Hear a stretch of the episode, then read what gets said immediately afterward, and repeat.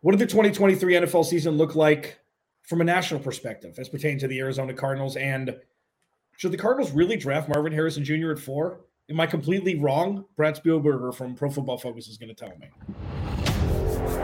You are Locked On Cardinals, your daily Arizona Cardinals podcast. Part of the Locked On Podcast Network. Your team every day.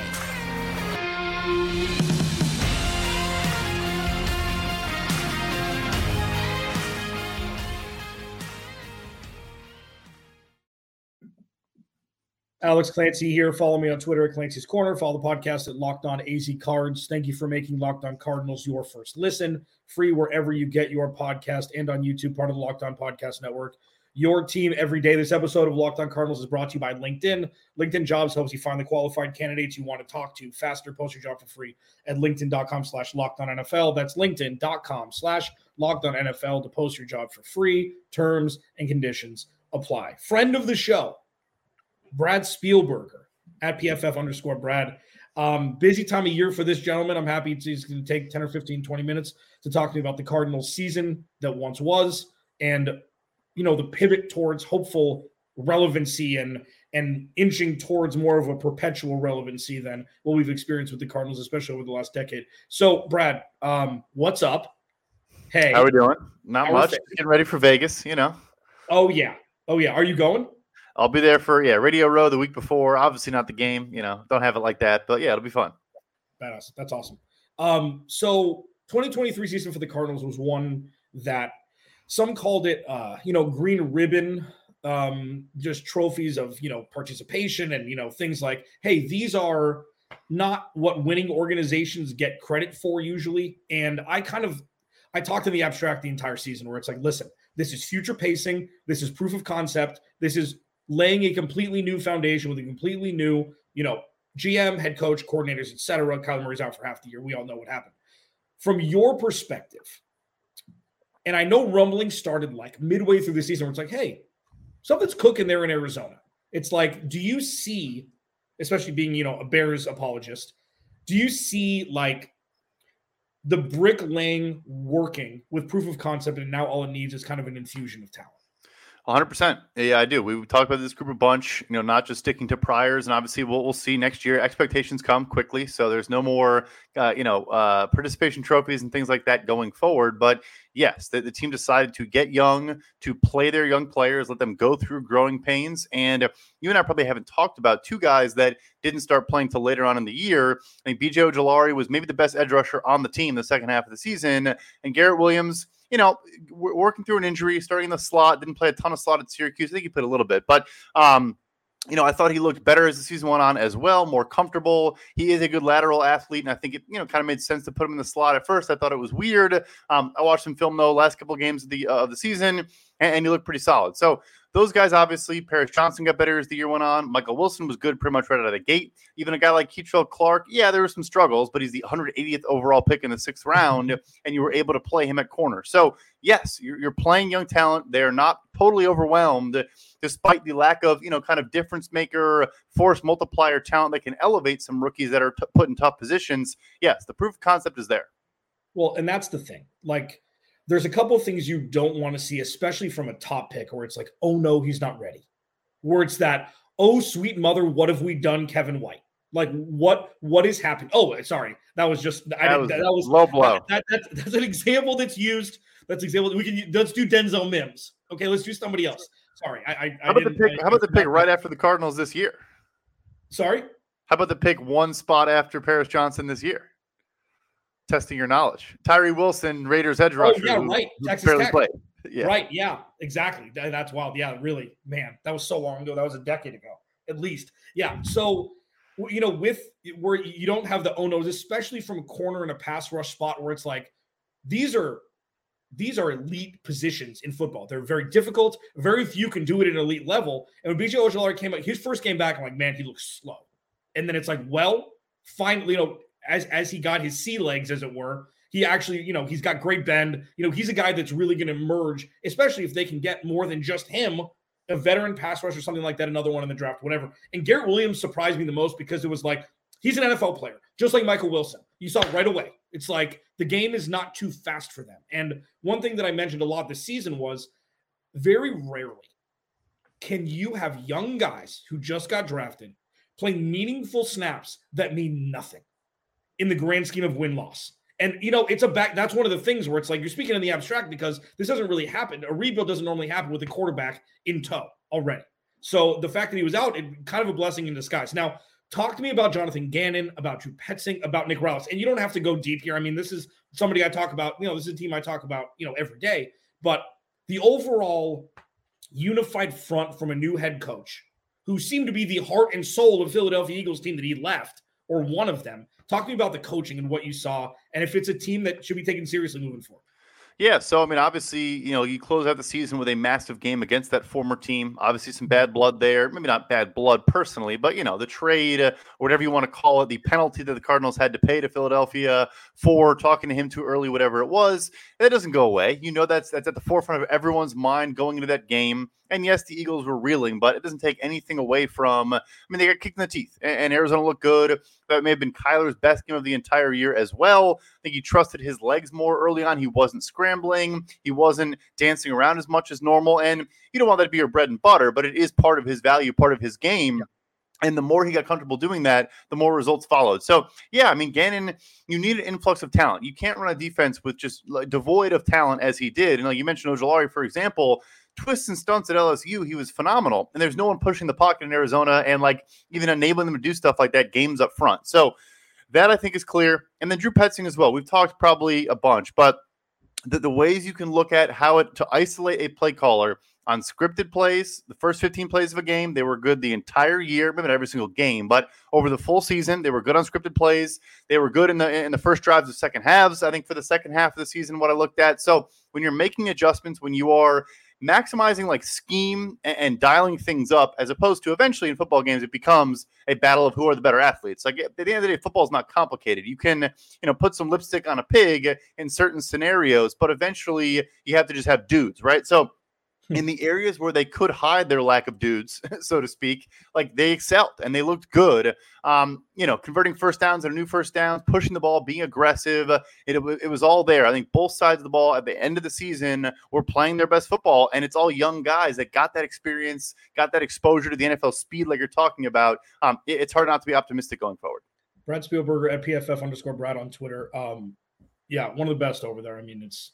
Um, let me I call it a big boy offense coming from Cliff Kingsbury, where it's like you don't have to throw go routes on third and short every time. You don't have to do it. You don't have to use your vertical threats laterally behind the line of scrimmage and wide receiver screen solely.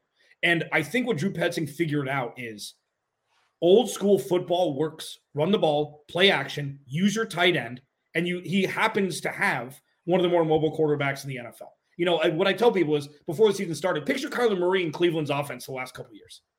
And I know that Drew Petzing wasn't calling the plays the entire time with Stefanski there and everything like that, but the proof of concept is there where you can stencil this in. You infuse talent. You infuse a couple big wide receivers on the outside with Trey McBride, who is Steve Keim's last gift to this team, who has all pro trajectory if he can replicate what he did last year and doesn't get hurt. Like the Cardinals are going to be in business. Now, one thing I do want to ask is about Paris Johnson Jr. He was not a PFF darling during really any portion of this season. I've lauded him for coming in, playing every single snap on the right side where he hasn't played as much as the left side. Maybe it'll be easier for him to move over. What I want you to do in the, for the next couple of minutes is explain to people number one, Paris Johnson Jr. is lower than average grade, even though the eye test kind of passed, and how difficult it is to move to the right when you know you're more traditionally a left tackle.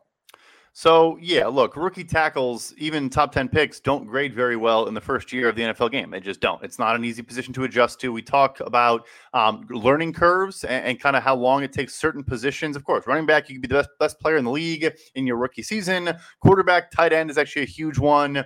Tackle, those guys do not come out normally uh, and make splashes right away. So that's the first piece there. And again, like we, obviously we hope that gets better, but it's not some glaring, you know, flashing red sign the second thing is moving over to the other side of the, of the line. Broderick Jones struggled a whole lot more moving over to right tackle, in my opinion. And I like both players, but he had a harder time adjusting. He even talked about it um, than I think Paris Johnson did. Both guys I thought had kind of the same strengths and weaknesses coming into this year. They're great movers in space, getting to the second level, which I'm guessing is why the teams kind of wanted them on the right side. They lose the speed to power. They're not. They weren't. They need to work on their anchor and get a little bit stronger and deal with more power rushers. But good against bend, good against you know the guys that can dip the corner, flatten their arc, and get to the quarterback. They have the athleticism to match that. And both guys too, I think, have a functional handwork, but but Broderick, I think punch punches too often. I think you and I talked about Paris Johnson. I thought never punched and was like be more mm-hmm. aggressive and like pass pro is not always passive. And I, I just think you saw that over the course of the year things kind of leveling out, getting better. So yeah, I'm not concerned about Paris Johnson going forward. His grade is not a, a, a, warning sign of things to come. You know, Andrew Thomas probably had a 50 grade his first year and a 90 grade his third year. Like it, it happens. I'm not saying it's guaranteed to happen, right. but have patience. It's young tackle. Moving across the line is not easy at all. Um, eh, the, the, traits and tools are there. And I, like I said, I think he actually got better in the things that I thought as a prospect were his weaknesses. And he played against some of the toughest fronts in football the entire year. He played against some of the toughest fronts in football. And he played, he didn't, it wasn't the, oh no, he's not ready. Because if it was, he wouldn't be playing. And he played every damn snap this year, which is a testament to a rookie who was figuring it out on a non-natural position. It's like I know Jared Veldheer used to play with the Cardinals. I think he because he moved to the right before he left. It's like it's like learning how to eat with the opposite hand. It's like learning how to do everything with the opposite hand, you know, with you know, and, and footwork is completely flipped and everything like that. So I think he did a hell of a job, and I think the trajectory is there for him to be that left tackle for the future. Now, what if the Cardinals drafted another left tackle and kept Paris Johnson Jr. on the right side to have a formidable front for Kyler Murray because remember, say it with me, kids. If you can't protect Kyler Murray, ain't none of this going to work. Brad's going to tell me why I'm insane for saying the Cardinals should not draft Marvin Harrison Jr. at four overall. He's normally a nice dude. He's not going to be so nice to me, I think, in this segment. We will discuss that next. We roll on here. Locked on Cardinals, your team every day. This episode of Locked on Cardinals is brought to you by LinkedIn. Um, uh, for those you know everydayers, you know that I have a huge history with LinkedIn. I found many job opportunities when I was working in radio. It's a place that everybody can come together. And if you're an employer, there are billions of people on LinkedIn. Okay, it's not just another job board. More than a billion professionals are looking for work, are networking, on LinkedIn, which makes it, you know, the best place to hire. Hiring's easy when you have that many quality candidates. And it's so easy, in fact, that 80% of small businesses get a qualified candidate within 24 hours. LinkedIn also knows that small businesses are wearing so many hats and might not have the time or resources to hire. So thankfully with LinkedIn, the process is intuitive, quick, and easy. So post your job for free at LinkedIn.com slash NFL. That's LinkedIn.com slash NFL to post your job for free terms and conditions apply. Locked on Cardinals is also brought to you by DoorDash. So um, I work from home. I think Brad Spielberger, majority of the time, works from home. And working from home is a double edged sword. It's great, and you're never really not working. So when you're hungry, DoorDash gets you food just just right at your front door. And it's not just the traditional places that deliver. A couple places that I love here in Phoenix. Julio's 2 is a Mexican spot that they have these little mini chimichangas with this spicy jalapeno cream cheese sauce. Incredible. Uh, Postino for a little bit of a lighter fare. Two places that don't traditionally deliver, but DoorDash bridges that gap for you. Get 50% off up to $10 value when you spend 15 bucks or more on your first order when you download the DoorDash app and enter code LOCK23. Subject to change. Terms apply. All right. Alex Clancy locked on Cardinals. Uh, Brad Spielberger, Pro Football Focus at PFF Brad underscore Brad on Twitter. Um, he's all over that damn channel, all over that damn platform. Um, so let me preface this conversation. Um, I don't say this as like disclaimer, hot take coming. Please agree with me here that anybody that says this may be a hot take before saying something, stop it. say what you think. If people agree or don't agree, you may think it's the most vanilla take ever or vanilla thought ever. It's like, whoa, that's a hot. It's like, don't preface it by saying hot take. I mean, are we on the same kind of the same? I would agree there? with that. I would agree with okay, that. Yeah, I appreciate that. I appreciate that. So, um, my thought process going into this draft, and thank you, Matt Prater, for missing that field goal against Seattle in Week 18, because if he didn't, Marvin Harrison Jr. would be a Los Angeles Charger. So, with that, and the Cardinals winning, beating the Eagles, that makes this a little bit more difficult. It's Marvin Harrison Jr or it's trade back. I mean, those are the two options. My disclaimer is I know Marvin Harrison Jr. is going to make this team better when they inevitably draft him at four. I understand that. And I'd be happy. I'll high five everybody if you get to watch 18 on Sunday for the next decade, hopefully. Like that would be incredible. Number one. Number two, the Cardinals position group need ladder.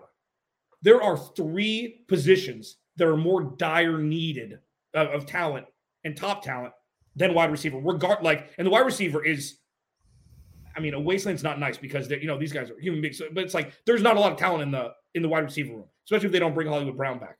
They can't rush the passer. They can't stop opposing wide receivers, and um, you know, blocking for Kyler Murray is the most important thing. So with that, and they can't, yeah, they can't rush passer. They, they have no push in the middle from the defensive line. Like there is zero talent on this defense, arguably. You know, you have Kyzir White, whatever. You have a couple guys, Budda Baker, Jalen Thompson.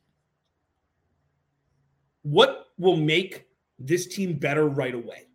A powerhouse offensive lineman, a powerhouse defensive lineman, a powerhouse edge rusher, or a wide receiver. And that's what I've been struggling with since we knew that they were going to be drafting number four overall.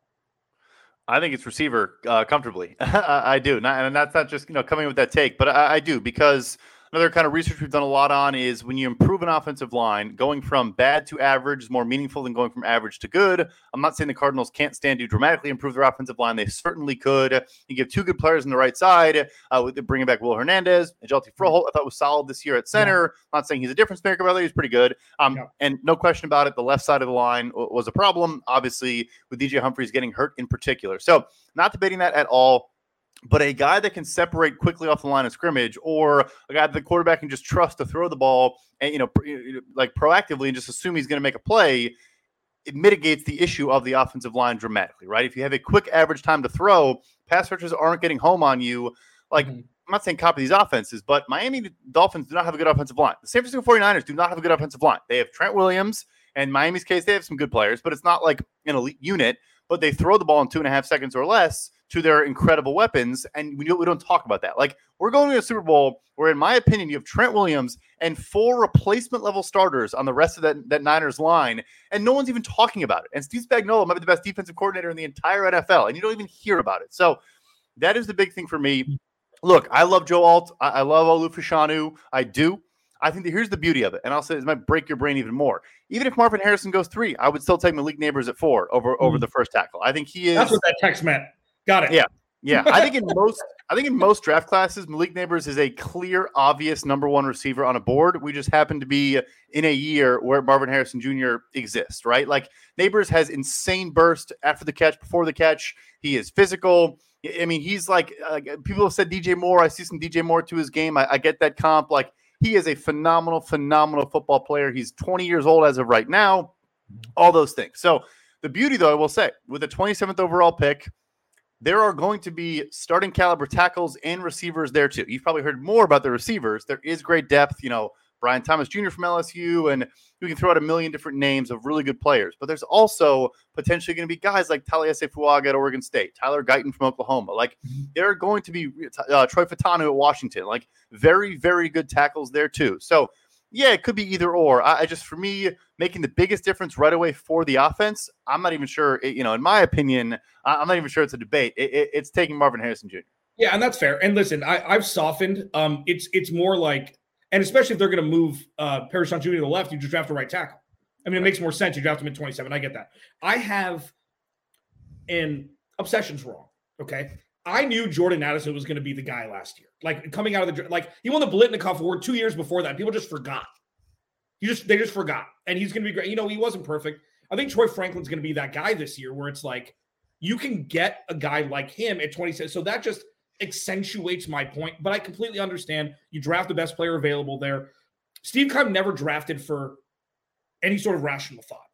Okay, so when you have the chance to do so, to really build a roster the right way, you do, and that's that's that. And then the last thing is, I call it the Nate Solder effect. So many times, offensive linemen and free agency get buku money, and it never pans out. And then you've got a guy who's not good enough to be retained by the team that he had before, or not worth the money that he wants on your roster, and it may or may not work out. Like if you can draft young offensive linemen and have your bookends for a decade, like obviously the most idealistic situation. So like I'm I get it. And listen, again, I'll high five everybody if when they if or when they draft Marvin Harrison Jr. Now, one last question before I get you out of here, Brad Spielberger. uh, Pro Football Focus. Is there a world, and this is a little bit, we didn't talk about that, we were going to talk about this, but is there a world where a team values Marvin Harrison Jr. so much that they will move up or they will try to move up from seven, eight, nine to draft him and give a future first round pick? Is he that much of a transcendent talent where a first round pick could be had if a team gives an offer that's too good to refuse?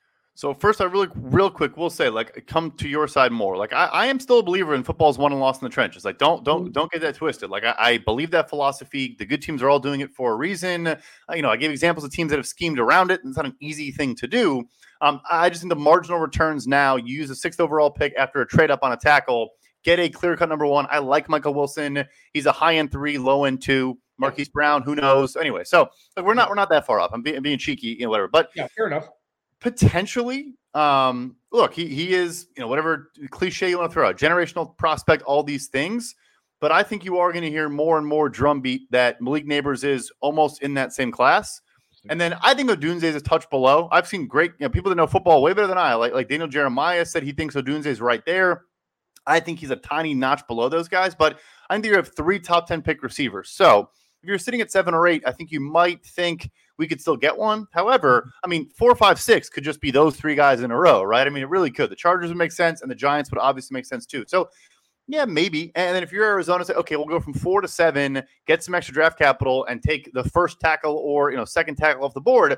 I'm not gonna uh, like. I'll, I'll be I'll be high fiving people for that too. Like, um, so yeah, maybe he, he is a special talent. But I think if there was a bigger drop off, and then like you mentioned, the Troy Franklins and all the other guys that are going to come off the board later on too, I think it makes it less of a priority, but I, I wouldn't rule it out. Brad Spielberger, Pro Football Focus. Thanks so much for joining me, man. Of course. Thanks for having me.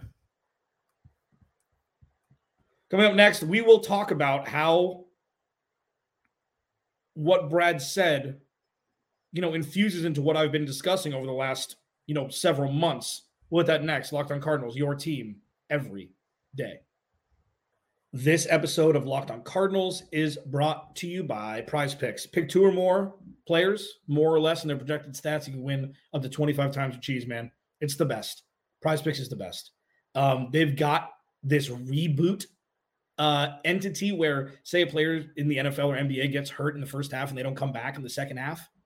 It resets and reboots, and it doesn't make you lose your entry just because somebody got hurt and didn't come back awesome. Go to prizepicks.com slash lockdown NFL uh, and use code lockdown NFL for a first deposit match up to 100 bucks. Go to prizepicks.com slash lockdown NFL and use code lockdown NFL for a first deposit match up to $100. I was Clancy Locked on Cardinals. Final segment. Brad Spielberger at PFF underscore Brad. Awesome dude. Really happy to call him a friend in this business. Really smart. Um, and he you know he always brings fresh perspective from the numbers from a numbers stance as well as just an overall national media stance because we don't really know what people are saying about the cardinals. Like you know uh, we'll see. Tweets and i'll read some articles and things like that but having in-depth conversations about a team that you know wasn't really in the forefront of anybody's minds this year going into the season even though they you know they p- picked up a little momentum for how they were doing things regardless of the win-loss record. It's just nice to see. Now he makes a really interesting point about malik Nabers and marvin harrison jr so if Marvin Harrison Jr. goes one, two, or three, he's still thinking that Malik Nabers should go forward to the Cardinals. That's fascinating. That's fascinating to me. That was one of the biggest takeaways that I had from uh from him joining me. That he doesn't see the gap being that wide, and maybe that's not necessarily fair. Marvin Harrison Jr. If he wasn't Marvin Harrison Jr. wasn't in this draft, Malik Nabers he thinks would be uh, the number one off the board. So we'll see what happens. I mean, that's that's the biggest like cluster bleep into all of this is if Marvin Harrison Jr. goes two or three. Like, I don't know, say, I can't imagine Chicago would stay with Justin Fields. Like, I don't know. I mean, crazy things have happened. Marvin Harrison Jr. may go one, two, or three. We don't really know. We're going to see combine. We're going to see the pro day for those who don't participate in the combine. I wouldn't assume that any of the top three quarterbacks would participate in the combine. Maybe Jayden Daniels, but not 100% sure. I don't know how it could help them. And they'll just throw their pro day at their receivers and that, you know, on their home turf to make them look best possible. And Marvin Harrison Jr. drops at four. And listen, uh, one of the other things that you know it, it's just interesting because if they do choose to move Paris Johnson to the left side, and there are some top right tackles in the late 20s and in the second round, I get it. You don't have to have somebody learn a new position.